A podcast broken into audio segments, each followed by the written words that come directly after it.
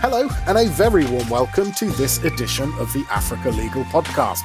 Today, I am very happy to be joined by Pascal Agboyibor.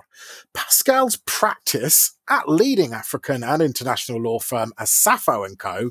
focuses on energy, mining, infrastructure, project development, all with a keen focus on African markets. Pascal advises on strategic and complex matters from various sectors, particularly project finance and M&A transactions, major concessions and cross-border investments on behalf of governments, multilaterals, lenders, and private investors.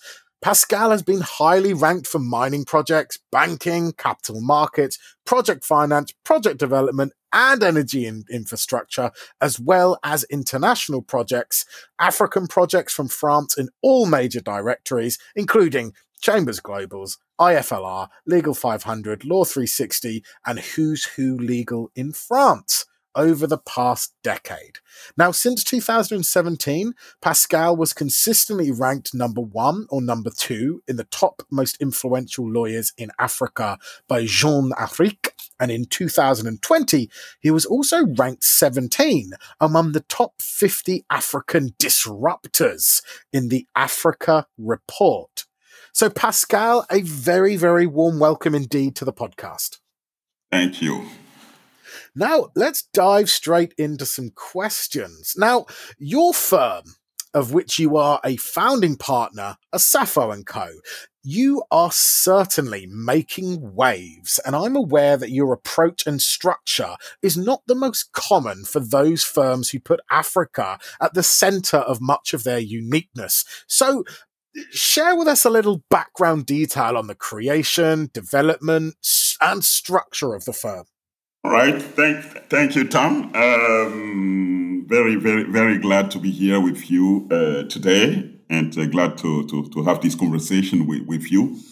About uh, Asafo and, uh, and Co., we, we launched this, uh, this project, in fact, two years ago, precisely two years ago. Uh, as you say, it's a unique, uh, it's a unique venture, unique structure.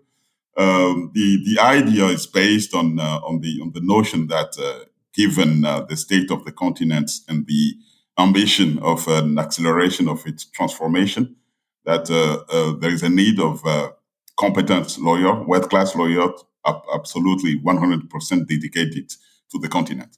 We started in Paris, then in Abidjan, then Johannesburg, and very quickly Kenya, Nairobi, and Mombasa, Casablanca, then Johannesburg again, London, and Washington D.C.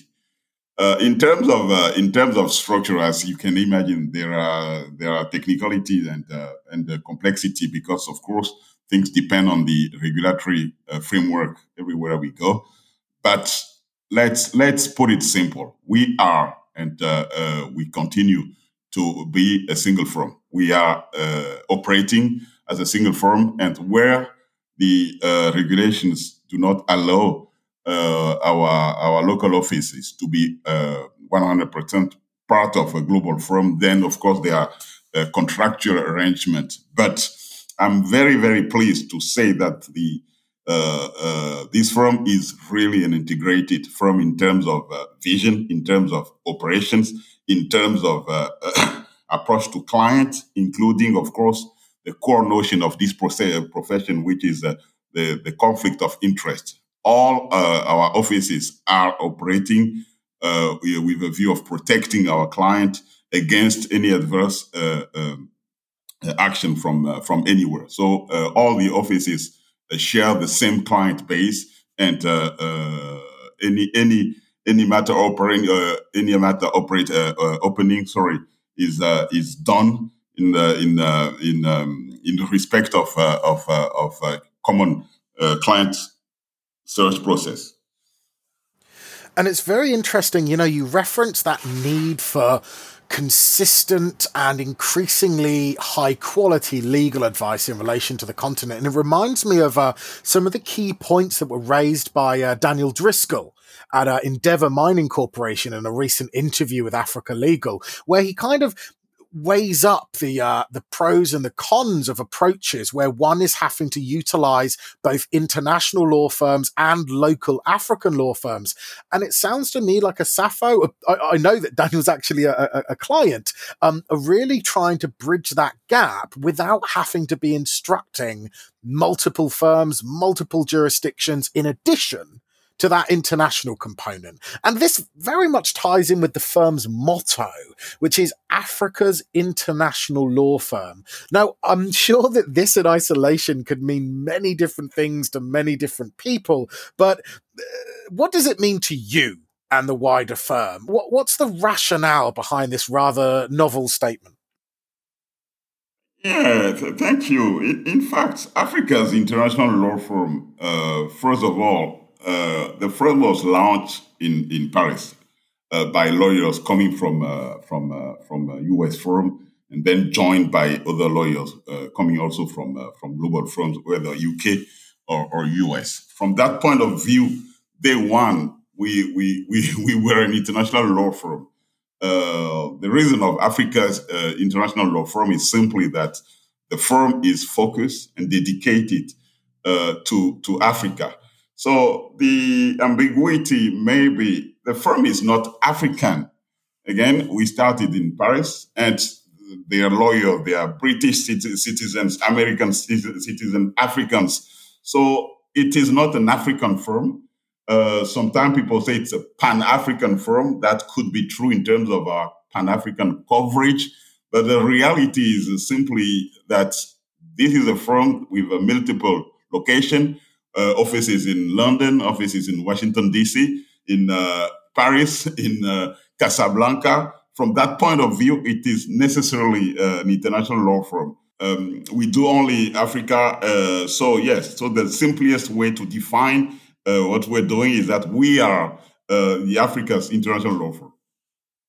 I very much like that. It's it's a great way to avoid any pigeonholing, which I think the legal press, you know, our, ourselves included, have been guilty of for a long, long time. When we're desperate to say, "Oh, this firm is X and this firm is Y," I think your your message is we are a a, a global law firm with a keen focus on Africa who needs to have and has uh, offices in in many many different jurisdictions without necessarily having to say right we're an African law firm or an international law firm. And uh, you know long may it continue. I think it's it's certainly uh, a trailblazing concept um, to be applauded and look speaking of footprint and offices the firm has already developed a rather comprehensive uh, footprint on the African continent with multiple offices spanning major jurisdictions as you've mentioned such as South Africa Cote d'Ivoire and Morocco. So I'm going to put you on the spot and ask what's next for the firm? What does the future hold, uh, both on footprint, offices, hires? What, what can you give us a sneak peek into? You know the the joke the joke here. Uh, my colleagues uh, joke that every time I travel, I come back with an idea of a new office to to, to open. So, uh, so I, I confirm that we, we we remain very ambitious. We have ambitions, and uh, while the uh, the initial uh, goal was to have to have a presence in the key hubs on the continent. Uh, there are many hubs because the reasons and the, the, the role of the uh, hubs can be different. So all I can say is that yes, even in 2021, very likely that the firm is going to to to open uh, new offices on the continent. But uh, you know, we cannot exclude elsewhere, whether 2020 or, or 2021 uh, or 22. Um, I think you know, the, the, the rationale behind what we are doing is simply target is clients and the and the continent. We will be everywhere it makes sense for our client to be to best serve them. That's exactly why this uh, one less than one month ago we have opened in Washington D.C. Tomorrow we we could open in uh, Japan. We can we could open in China, as we could uh, we could open in uh, in uh, in other jurisdictions again in a, in a, on the continent, depending on the regulatory uh, constraints. You see, Pascal, if, if I were if I were at some of my former employers, I think there would be a cheeky headline tomorrow: um, Asafo Mulls Japan opening. But rest assured that we are we are not the traditional legal press. But um, I, I very much love the energy and the idea that when Pascal is traveling, he doesn't bring back snow globes to the office. He brings back uh, potential ideas for new offices. And you know, you were talking about hubs here, and I was particularly interested recently when I was having a conversation with one of your partners, uh, uh, George uh, uh Ruba uh, Gumya. Um, when it comes to hubs, um, uh, you know, Africa Legal's own work with the Rwanda government and the Kigali International Financial Center has shown just how active and ambitious that jurisdiction is. So, with regard to East Africa, if I may, a little bit of a deeper dive there. Um, what what are you seeing as trends when it comes to the East African market at the moment? Where is most client demand and need focusing, and how is the firm acting to to respond to such demands and needs? You, as you know, we have two offices in Kenya, uh, Nairobi and uh, and Mombasa. The main office being in uh, in Nairobi, and uh, the Nairobi office is uh, is covering uh, has a regional role is is covering the whole East Africa region. I believe in terms of of trends and activity, despite of course the COVID and the difficulty during the last few months uh, for trips, uh, business trips. Kenya is still uh, attracting uh, interests, uh, investments. Of course, as you as you mentioned, um, Rwanda, of course, is is is is probably the most attractive place currently for for a number of initiatives um, the country is taking and which clearly clearly attract uh, interest in Rwanda and Kigali. But uh, I would say that you have to be patient uh, uh, uh a little bit to hear from us what Safo and Co. Uh, are likely to, to do this. Otherwise, yes, my, my answer is clearly Kenya. things happening in Tanzania, but more more on the contentious front. A lot of arbitrations, probably because of uh, the restructurings or turbulences on the in the mining uh, sector. Um, of course, still uh, still still movement on the uh, oil and gas uh, sector with uh, ramifications in in in you know in Uganda, for for example. I believe number of of players have prepared themselves for themselves for for a move in Ethiopia. Uh, there is a pause for the moment, but in terms of uh, what Trent has seen, clearly the potential of, of you know, you know, um, we have seen from clients and uh, law firms themselves position themselves for for for any major um, um, opportunities there. Thanks, Pascal, for that insight. It is certainly a region filled with opportunity. Uh, to pivot to something ever so slightly different, you know, we mentioned in your biography that you were noted in 2020 as a key disruptor for the African continent. Now, I'm really keen to know what does this mean to you and what really does need disrupting in relation to Africa's key markets? Uh, excuse the broad question, but as a noted disruptor I think you're you're much uh, well placed to answer. Oh, thank you for that question. By the way, I I was not aware, and I don't think the firm was aware of that ranking, so it came as a as a surprise, but a nice one. Um, I think the uh, the rationale behind, uh, especially uh, being a disruptor, um, the the point is simply that what we have been trying to do at Asafo and Co is uh, is uh, is uh, is just so new and different. And by the way, the firm is not different. I would say the firm is unique for the reason that there is no other firm that combine what we we have global expertise and local coverage. as we have, you know, English law, French law, U.S. Uh, law, if I may say, Chinese law. There's no no firm like, like that. So it's unique. And the disruption, the notion of disruption is simply the way we are tackling uh, things uh, with uh, with uh, energy, ambition, uh, not just following existing lines or existing habits, but clearly, clearly creating waves in a in a positive way. And I would like to say, if I, if I can take the disrupting factor as a compliment, I would say yes. We the, the, what Asafo and Co. Uh, try to do. One, we were thinking of client, do something that is uh, just so adapted, unique for for client. Clearly, the combination of local uh, coverage and the international expertise is uh, is uh, is unique for clients. Second, for the lawyers, either either uh, uh, senior lawyers or younger lawyers. Um, you know, when you're uh, even a performing partner in a global firm, you're still maybe a, small number of colleagues, five, ten in out of two thousand lawyers. You do not look at the same horizon as your colleagues. What Asafo is doing is you, if you are a performing lawyer, then you you are likely to be even more performant as a at Asafo because you have colleagues who share your your passion, your interest, your uh, your focus for for Africa, and for the younger generations. I think what Asafo and Co is offering is also is a career path. When you join this firm and you specialize in Africa, you're not losing anything in terms of ambition. You can continue focusing, improving your, your, your knowledge, your technicality, and specialize, be a partner later, but known as an African specialist, which is not necessarily the case in global global firms. I think those are, you know, the nuances, changes, uh, uh, um, innovations, and uh, the combination. If you call it, uh, if they call it disruptor, I, am not against, but uh, yes, that's what, how we see things.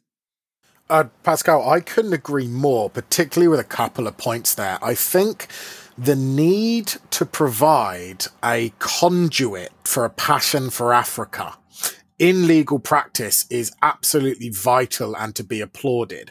And to be able to do that whilst placing that passion in the context of an international law firm with a, with a global client base is even rarer, but again, even more, more necessary. You know, the global firms, many do wonderful work. Obviously, you know, we're not here to, to bad mouth anyone, but as a junior associate or an associate in these giant places, you, you, you're mentioned about different horizons for different people. It really does resonate with me. And I daren't say that a lot of especially if you're based in London, Toronto, New York, uh, you know, anywhere outside of the continent, your Africa work will often be uh, a nice to have or a peripheral component. So your development in that is bound to be peripheral to more uh, work associated with your own jurisdiction. Whereas what a Asafo might be able to offer is placing that interest and that engagement and that client focus on Africa at its very heart, which is which is which is very rare. And I think on the client side of things, it still amazes me how many law firms will talk strategy without mentioning clients in the opening sentence, um, where, which is where it demands to be. So that's refreshing to see. And I, I hope that the, the holy grail for me would actually be the development of a firm that not only services existing clients with that keen engagement in Africa, but actually evokes and encourages international businesses without an African footprint to think about doing so and to think about expanding into this incredible continent now that they're assured that at least their legal and their compliance and their business advice on offer is there to be had rather than that being another hurdle or impediment to them doing so. So a, a, a thumbs up and a, a big hope for uh, for that to occur in the future. And look, with with the point around disruption in mind, Pascal, we touched upon some of these in relation to the junior end of the profession and, and partners having different horizons.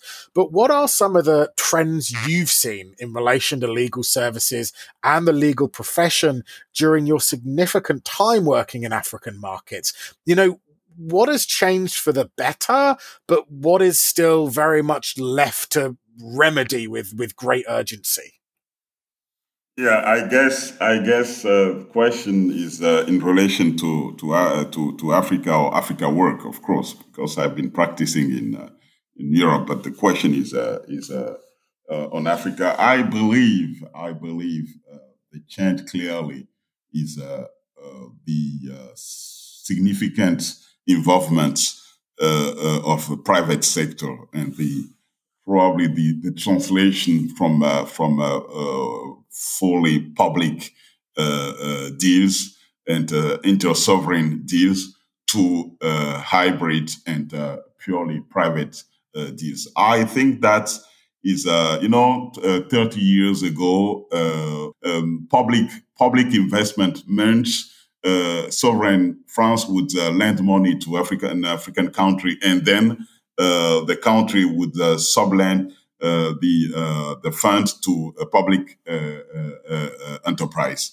and so how can I say transactions were were sovereign with what it means in terms of structuring, uh, um, evaluation of, uh, of of risk. People say less sophisticated, uh, but in a way, it's simply because the approach of risk and and the mitigation of risk is uh, probably less, less, less time consuming as opposed to today where uh, private players, uh, investors, uh, insurers, and others, and each of them, of course, addressing their uh, specific situation in terms of uh, risk and, of course, in terms of exit, in terms of financing, in, in, terms, in terms of guarantee. I think the main change is, is there but that is exactly what is exciting uh, for a project like like ours, moving from a purely uh, sovereign world to hybrid or private sector driven uh, transactions. And uh, uh, for, from from there, a young lawyer who really aspire to become a sophisticated business lawyer, there is a field there, really, really, as we said earlier, to to build and to enjoy uh, a career. And the main change probably is uh, is there for me, Tom. Absolutely, and I think you know the the sovereign middleman, as it were, has proved a great, like you said, risk mitigation tool and and method in the past. But the real innovation is got to come from direct transactions between private enterprise. You know, that's where things happen potentially at greater speed, with a, a greater risk appetite, um, with a, a greater uh, utilization and demand for innovative solutions and structuring and so on. So, like you said, a great strides forward when it comes to the business communities in Africa, and also a great stride forward when it comes to opportunity for those young lawyers uh, looking to really make their mark. Um, Pascal, that that does bring us to time. I'm I'm sad to say, but I want to thank you once again for joining me for what has been a, a fascinating discussion. Thank you very much. It was a pleasure. A real pleasure. And as always, a very big thank you to all of our listeners. Uh, if you are new to the Africa Legal podcast and want to peruse our entire back catalogue, this is available on all major podcast channels such as Spotify, Apple Podcasts, and SoundCloud. And as always, don't forget to visit us at africalegal.com for all the news, views, and insights that improve your life as a modern African legal practitioner. So without further ado, this has been Tom Pearson signing off for the Africa Legal Podcast.